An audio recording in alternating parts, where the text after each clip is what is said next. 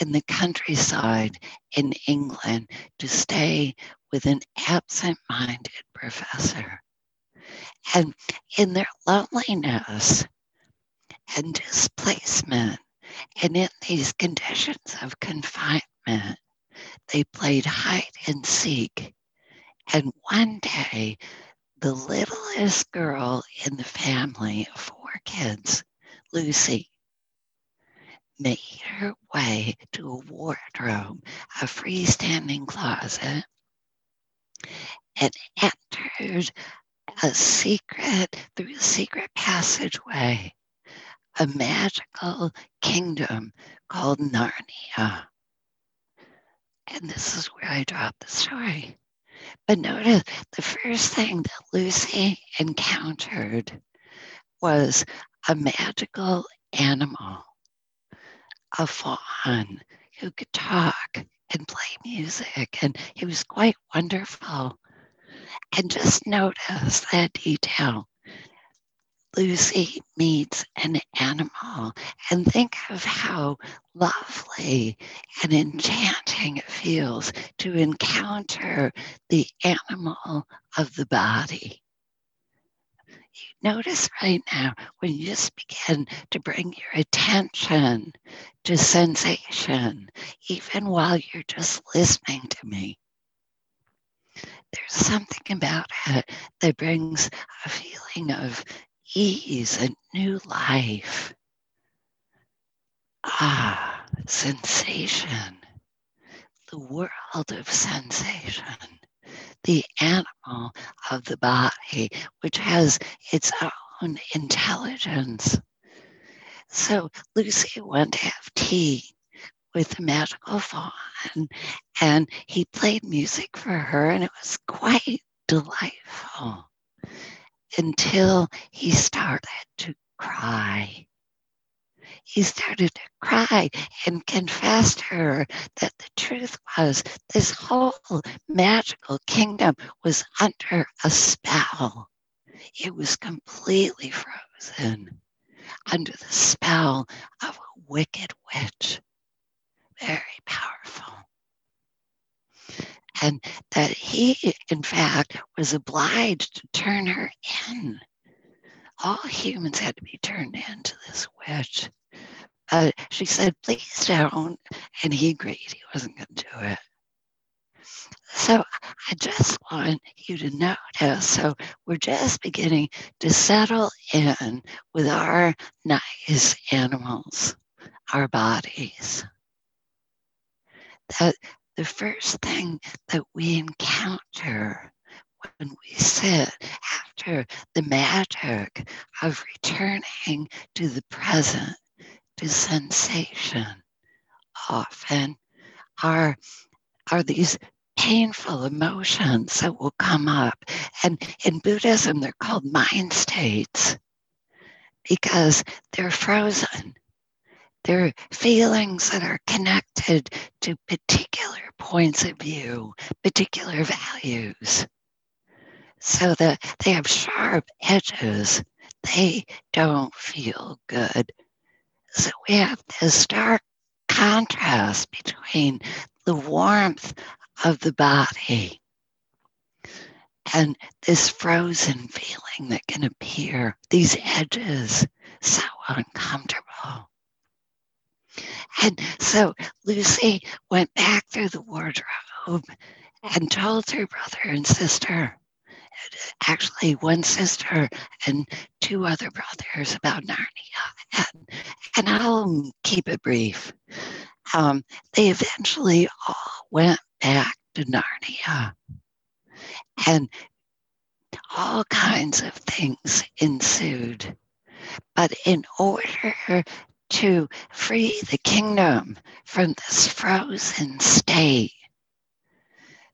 The kids had to contact a magical lion named Aslan.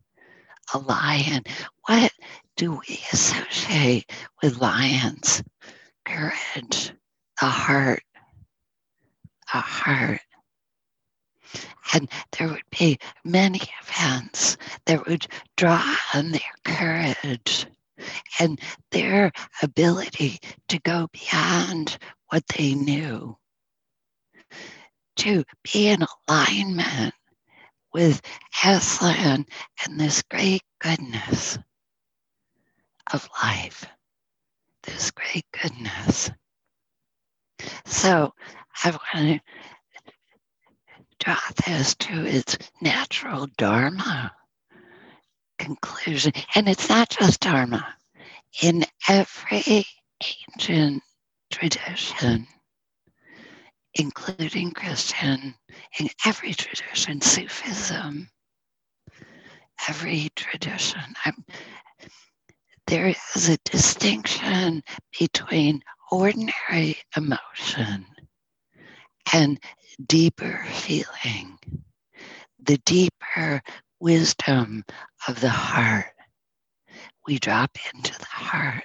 And as we, we settle in with our animals, because of course Aslan and the children were in league with all kinds of wonderful animals, beavers and fauns and you know, all kinds of animals, like our animal, willing, willing to take part in this great thawing, this great opening.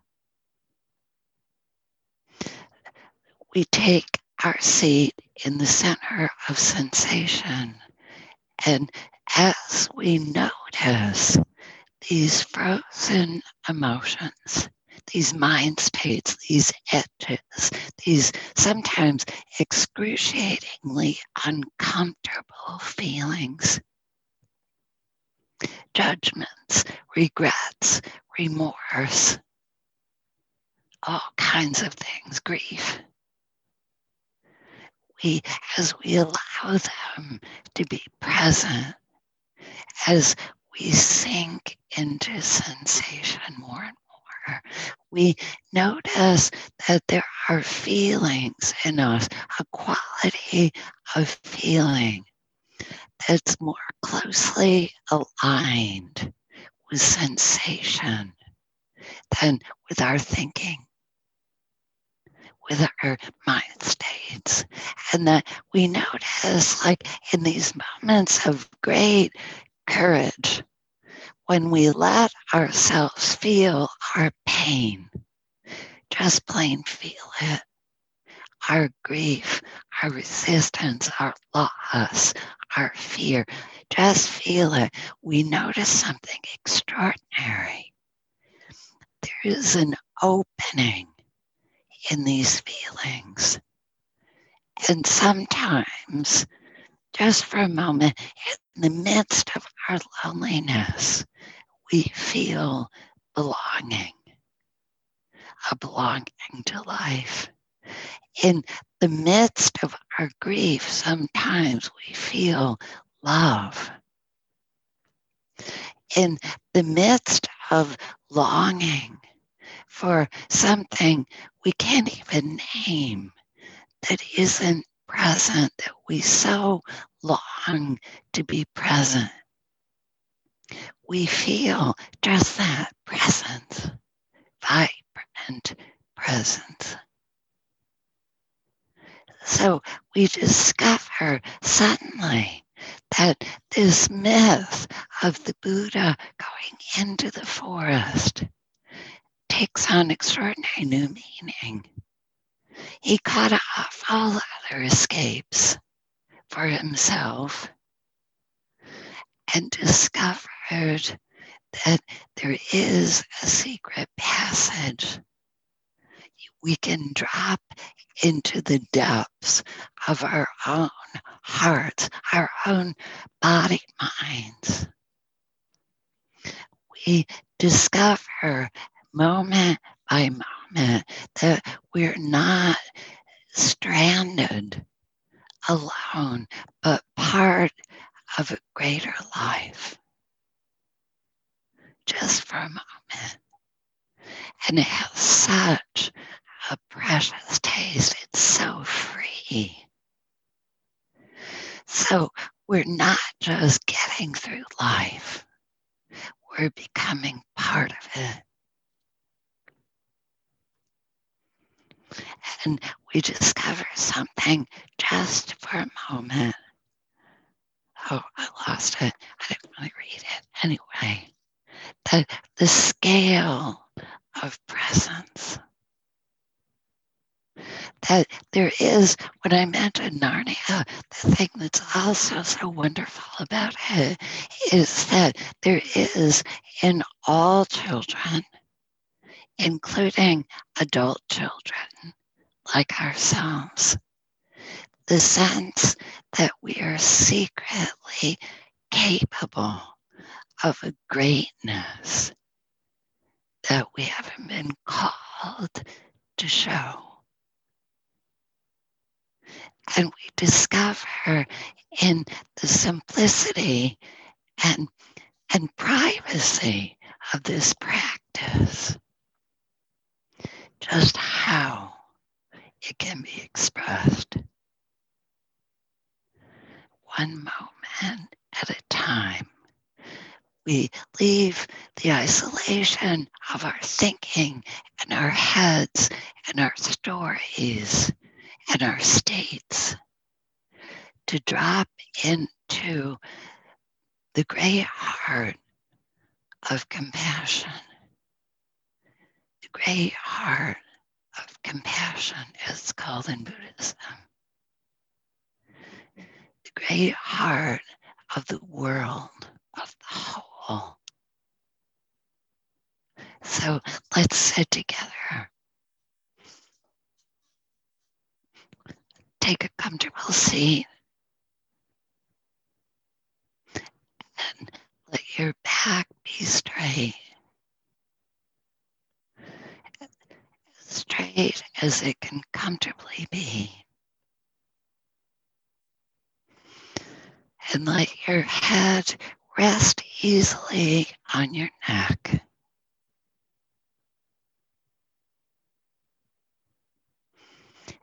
And notice how it feels to be in a body.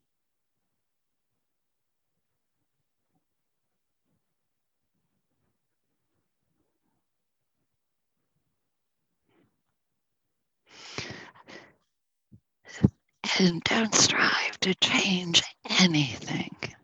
Just notice how it feels to be here today.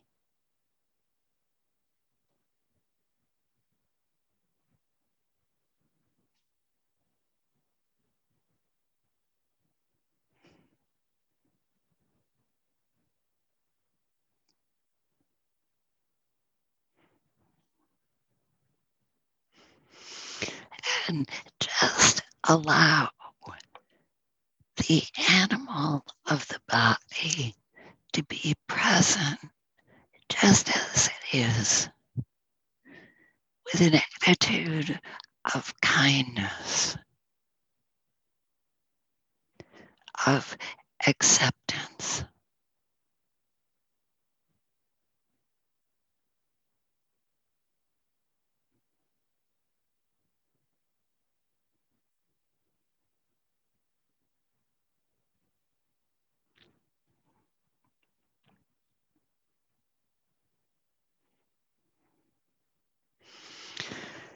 Noticing the life inside the body.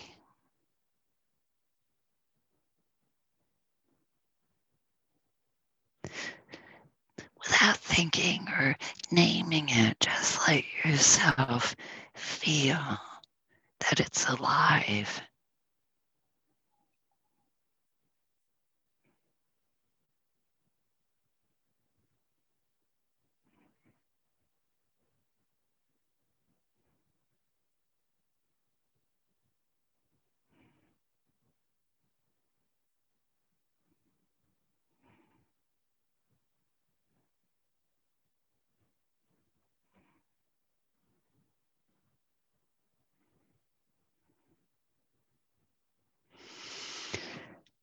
Notice that your attention, bringing the attention to sensation, begins to soften you, settle you, and also open you to life.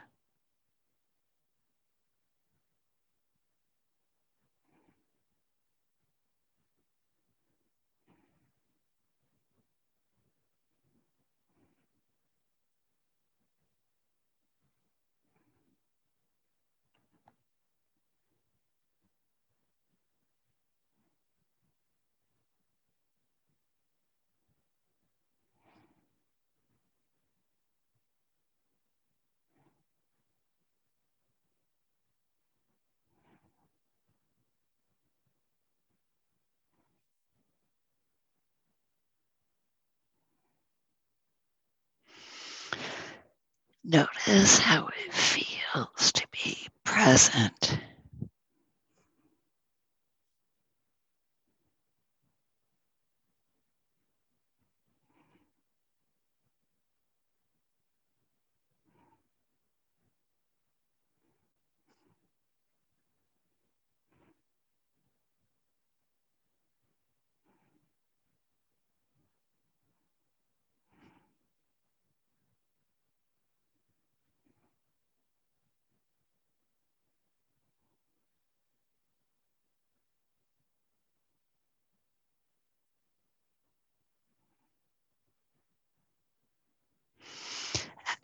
See that when you get distracted by thinking, you can gently come back again to sensation.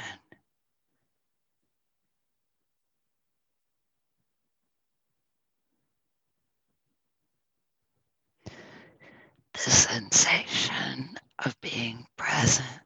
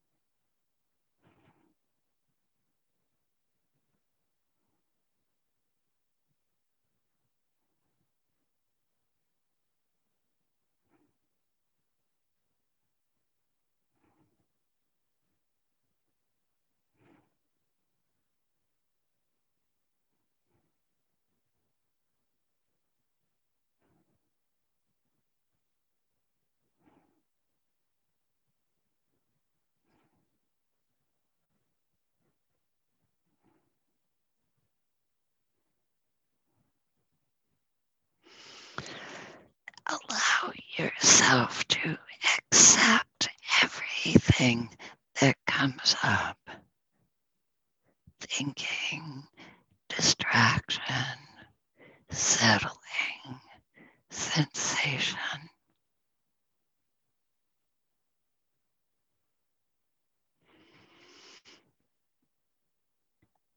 And notice that acceptance itself quiets and settles you.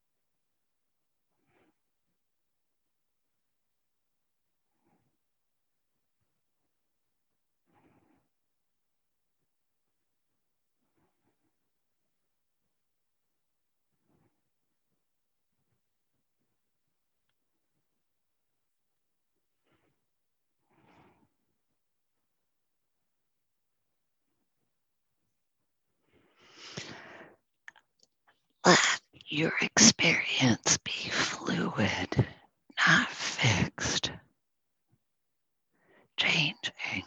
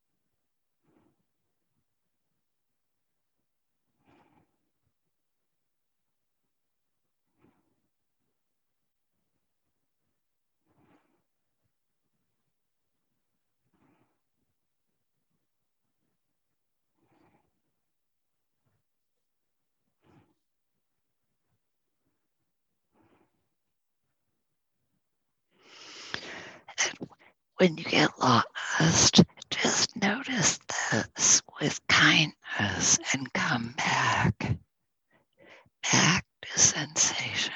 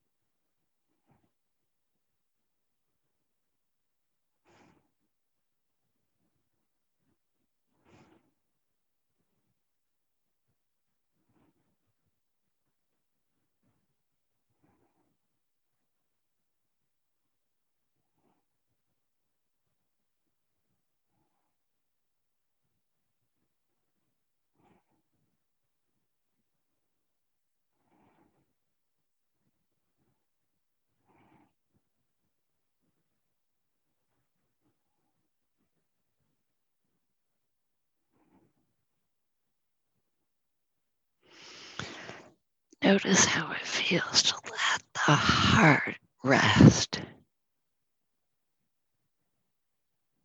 Just rest in stillness.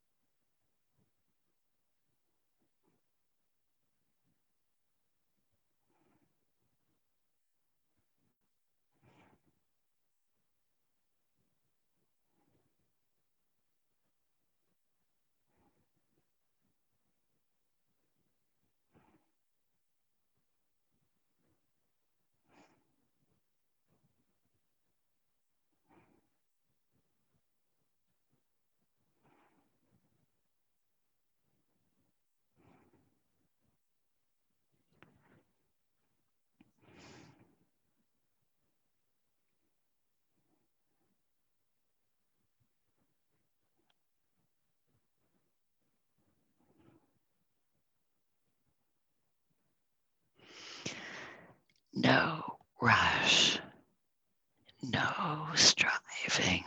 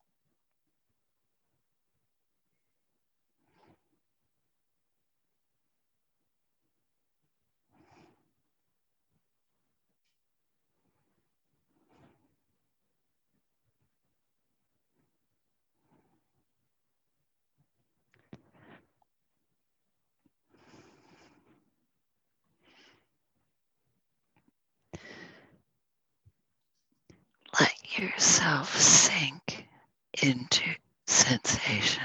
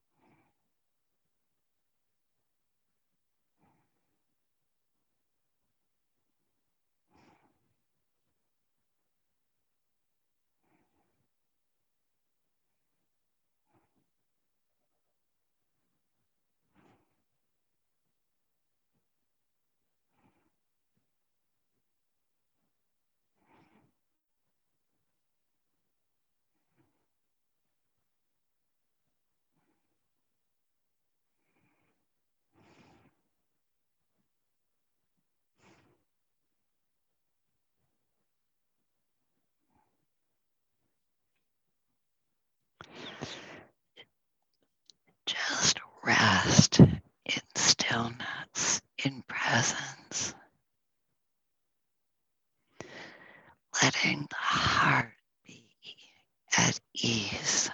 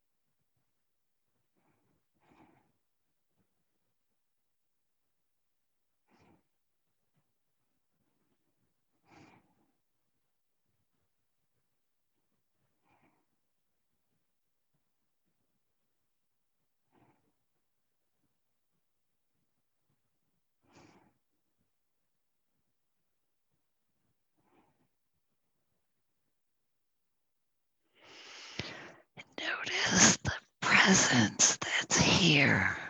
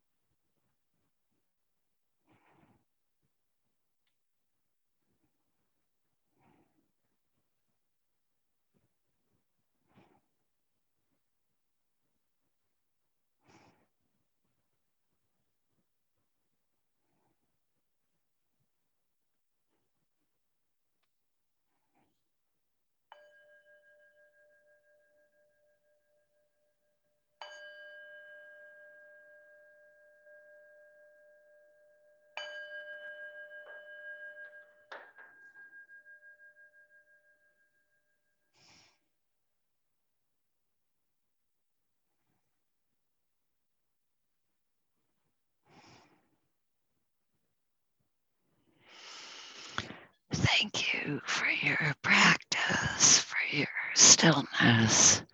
And if you have questions or observations about this practice, this teaching, we'd love to hear them.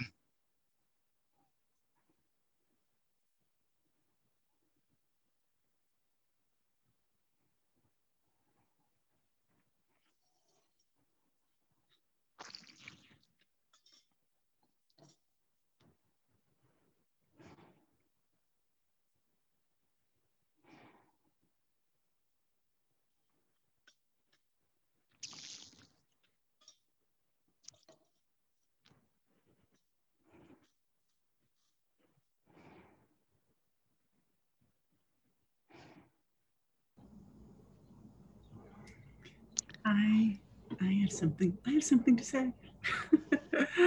um, it's just an observation, but it was such a pleasant one, and I think it was thanks to you.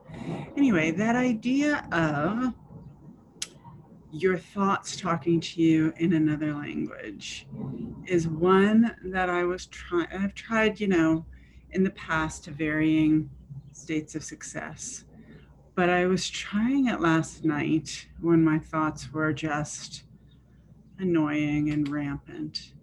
And and I sort of got to a level of success. I can't say that they were actually talking to me in another language or if I just understood the concept of not understanding your own thoughts.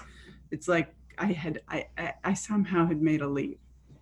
And in that leap for a moment, I just I got filled with this weird disconcerting feeling of what loneliness or abandonment or isolation or something.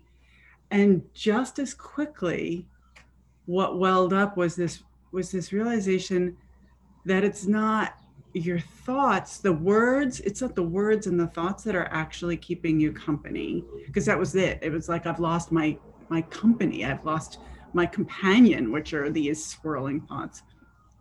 But just as quickly and kind of just momentarily, there was this assurance or this realization, this realization of it's not the words, it's the feeling of compassion. It's the con, it's the feeling of of love somehow that is that is what actually keeps me company when it's actually consoling and helpful. and it was just momentary, but it was such a lovely, specific feeling of, um, I don't know, of what we seek, of what we seek in that in that calmness and assurance of not of, of not being alone in yourself you know, of having the companionship of yourself. Something like that, anyway. yeah.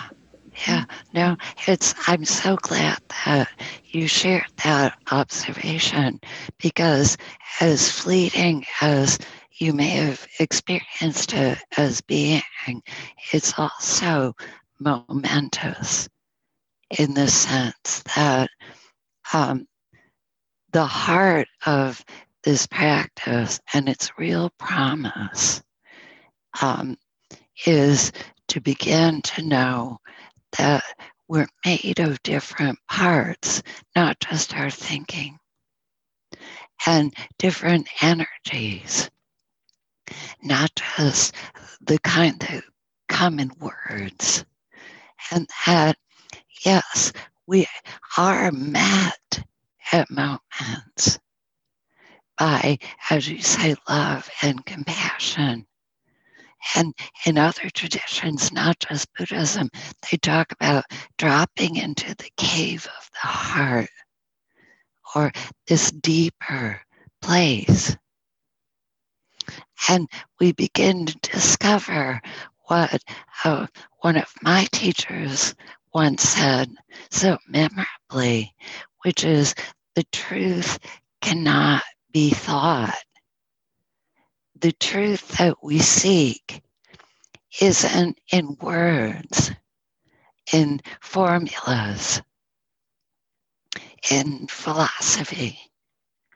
it's what we really seek, even without knowing it, is a kind of action which is an opening uh, to drop into our deeper heart mind, to, to discover to, for ourselves, not just from editors or a book, that we're made of different energies and vibrations and this sense, this capacity to love.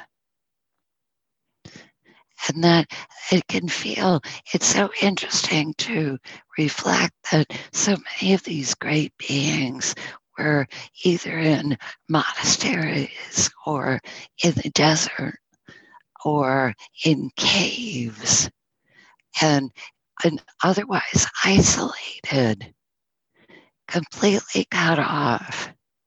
And there discovered, including the Buddha, of course, what you tasted for a moment the end of separation, of loneliness. Just for a moment, is joining with something much bigger and freer and more alive. Yeah. yeah.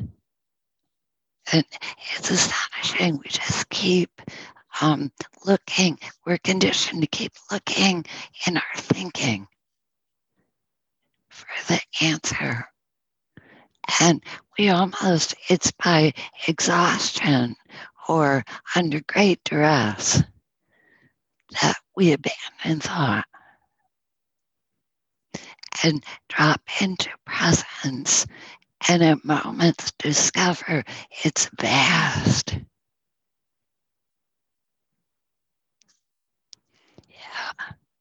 Yeah.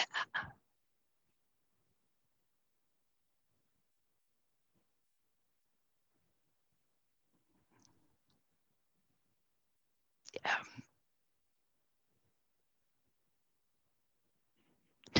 Oh, and the other thing is then we think we can do it. We think we can do it, and you keep trying to do it. Like, oh, I know how to do it and like oh, I'll wear exactly this outfit that I had on when I had that moment. And I'll do everything the same way and it won't repeat because the head takes everything. And that don't take that personally. It's not just you. That's what the ego does. And that, I mean, I've spent decades with thinking, now I have it. Now I have the answer. And and to slowly discover that this really is a process of letting things be, of acceptance, and kind of I heard this wonderful uh, quote or paraphrase about from Brother Steindl Rast talking to Jack Kornfield, this wonderful, uh, I think, Trappist monk. And he said, There is a Catholic theologian, oh, I forget the name, who said, Would they talk about leaving the body? But I don't think that's way it is. We exceed the body. That at certain moments of presence, it's like uh, gathering this kind of honey that we're part of this greater life, this greater heart, this greater love. And that's what coming home to presence is being present, just a simple moment of presence. A cup of tea, uh, looking at the sky, becoming aware of the sweetness of perception, of sensation. These simple, very, very concrete and direct actions of return to this body and this life at moments is also a way of accumulating these impressions. Oh, I'm not just thinking. I'm part of this feeling. I'm part of this sensation. And accumulating, accumulating these brief moments is a way, according to this wonderful brother, of literally growing beyond the limitations and loveliness of this body.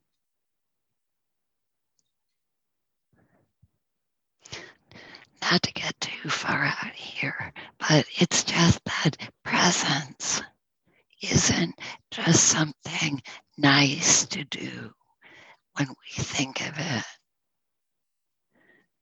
Presence, a practice of presence, is also a way out of sickness, old age, and death.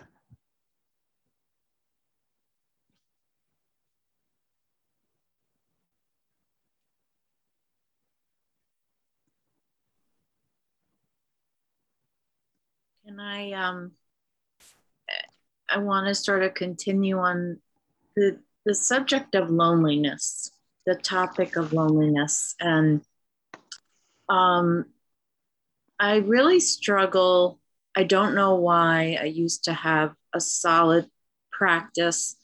I really struggle. I don't know why with with being alone in my practice. And it's very hard and it's been very hard for a long time to just sit down on my cushion and be alone. And so I tend to listen to a lot of guided meditations. And what came to me, you know, how in meditation your thoughts are just firing away. And so what came to me for a minute was that's cheating. It was like a judgment of, like, I was feeling the pain of loneliness because I always touch that in my meditation. But I try to avoid it by doing guided meditations versus, I don't know, it's like the vastness of loneliness. Just not that I don't have moments of pure compassion and love, but it sometimes feel like feels like the dominating feeling is loneliness and so I guess what I'm asking is, you know, is it is it bad or is it cheating to do guided meditations? Like, do I really want to work towards not doing guided meditations? I hope not. um, it's not cheating. It's not cheating. What we're here to do, let, for, let me reassure you, we're all um, here because there's pain, and including the pain of loneliness and loss and grief and all kinds of pain. And we are here to learn to dis- distinguish, to discriminate at moments the difference between thinking. So you're listening to guided meditation and you find yourself carried along by the voice of whoever you're listening to. You're with them. And you begin to discover, oh, this is thinking. It has my attention. And then at another moment, you might suddenly, or your own thinking, go whirling away in the night. For one daring moment, you decide, I'm going to just feel the pain. I'm going to just plain feel it. And you let yourself drop into it and you notice, oh, I'm in sensation. And you notice, oh, this isn't what I expected. It changes, it opens. And then after a while, you're back to thinking. It's not the, first of all, mindfulness is not meant to be a kind of instrument of torture, a kind of interrogation, like at the police station with the lights blazing and you're under under scrutiny with no hope for comfort, just scrutiny. It's meant to be a technique, a guide rope, a practice where you can begin to discover this is thinking, now I'm sensing, now feeling is opening. And you can begin for yourself. Oh, now I can feel just for a moment the difference between a deeper feeling and an emotion, aka mind state, which might be laden with a story or a judgment. You know, like this is loneliness. Loneliness is bad. It's very bad. And all the good people of the world are in some big, either at least with a partner or some big happy communal household, but not me. So, and that is bad. And like that. And, and to, instead, just for a moment to drop in and then sometimes see that pain can open. There's a doorway. And just for a moment, love or presence in the middle of longing, present. So, you know, basically, this is a tool for investigation compassionately. And we do all kinds of things. We read, we listen to guided meditation, we come to our Sangha to remember that we have lots of company.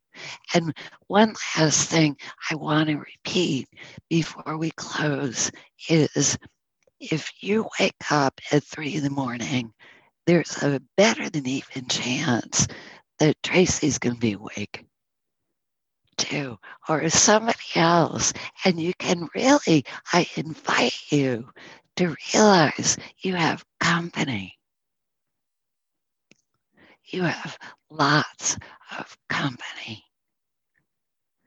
And company and that feeling of going from torment to feeling, that strange feeling of collision because part, you know, it's good news. It's good news when you have that horrible feeling that of catching yourself thinking, and it feels so out of step with life. It's good news because that means you're waking up to the presence of things that are more alive in you.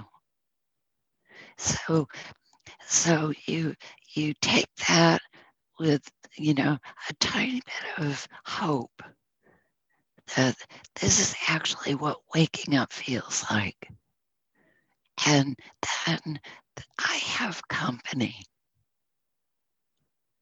I mean it. You do. So if any of you wake up at 2.30 or 3 Tracy is also probably awake. So we'll, yeah. give, we'll give you a call. Then. Okay, do. yeah. Yeah. Maybe text. Yeah. yeah. Yeah.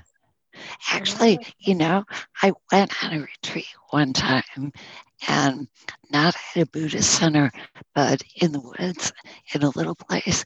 And we did a 3 a.m. sitting, and it seemed completely insane at first, but you know, we all with little flashlights in the woods in our jammies and sat together for like 20 minutes and then went back to bed. And there was something so special about it. I find it at three in the morning when I wake up, I just go to your website and I do one of your meditations and I don't feel alone because I have it's like it's like you are there. And a friend told me, a friend who works with Joe Dispenza told me that he says that in the middle of the night is the most effective time to meditate in some ways. And sometimes I get it gets me back to sleep, and sometimes it's just a really good meditation. Uh, good. And yeah, a lot of monks do get up at three. Yeah. So, anyway, as we conclude tonight, I can see from our faces we have a lot of company at three in the morning. And yet, you could text me sometime. Maybe we'll actually do this if it if there are enough people. But um, in the meantime, just know that you have company. And we'll take our seats for one last minute. Sitting together, putting two hands together in our heart space if wish to really honor and express gratitude for this practice and the Sangha and the teaching and the Buddha. And we let it shine out, including ourselves with the wish that all beings everywhere, without exception, be safe and protected from harm and danger. May they know that they're accompanied by wisdom and compassion and by other beings just like them. May all beings everywhere have ease of heart. May all beings everywhere be free.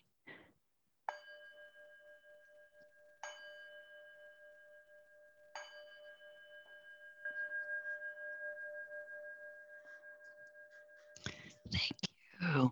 Thank you. Thank you for your practice.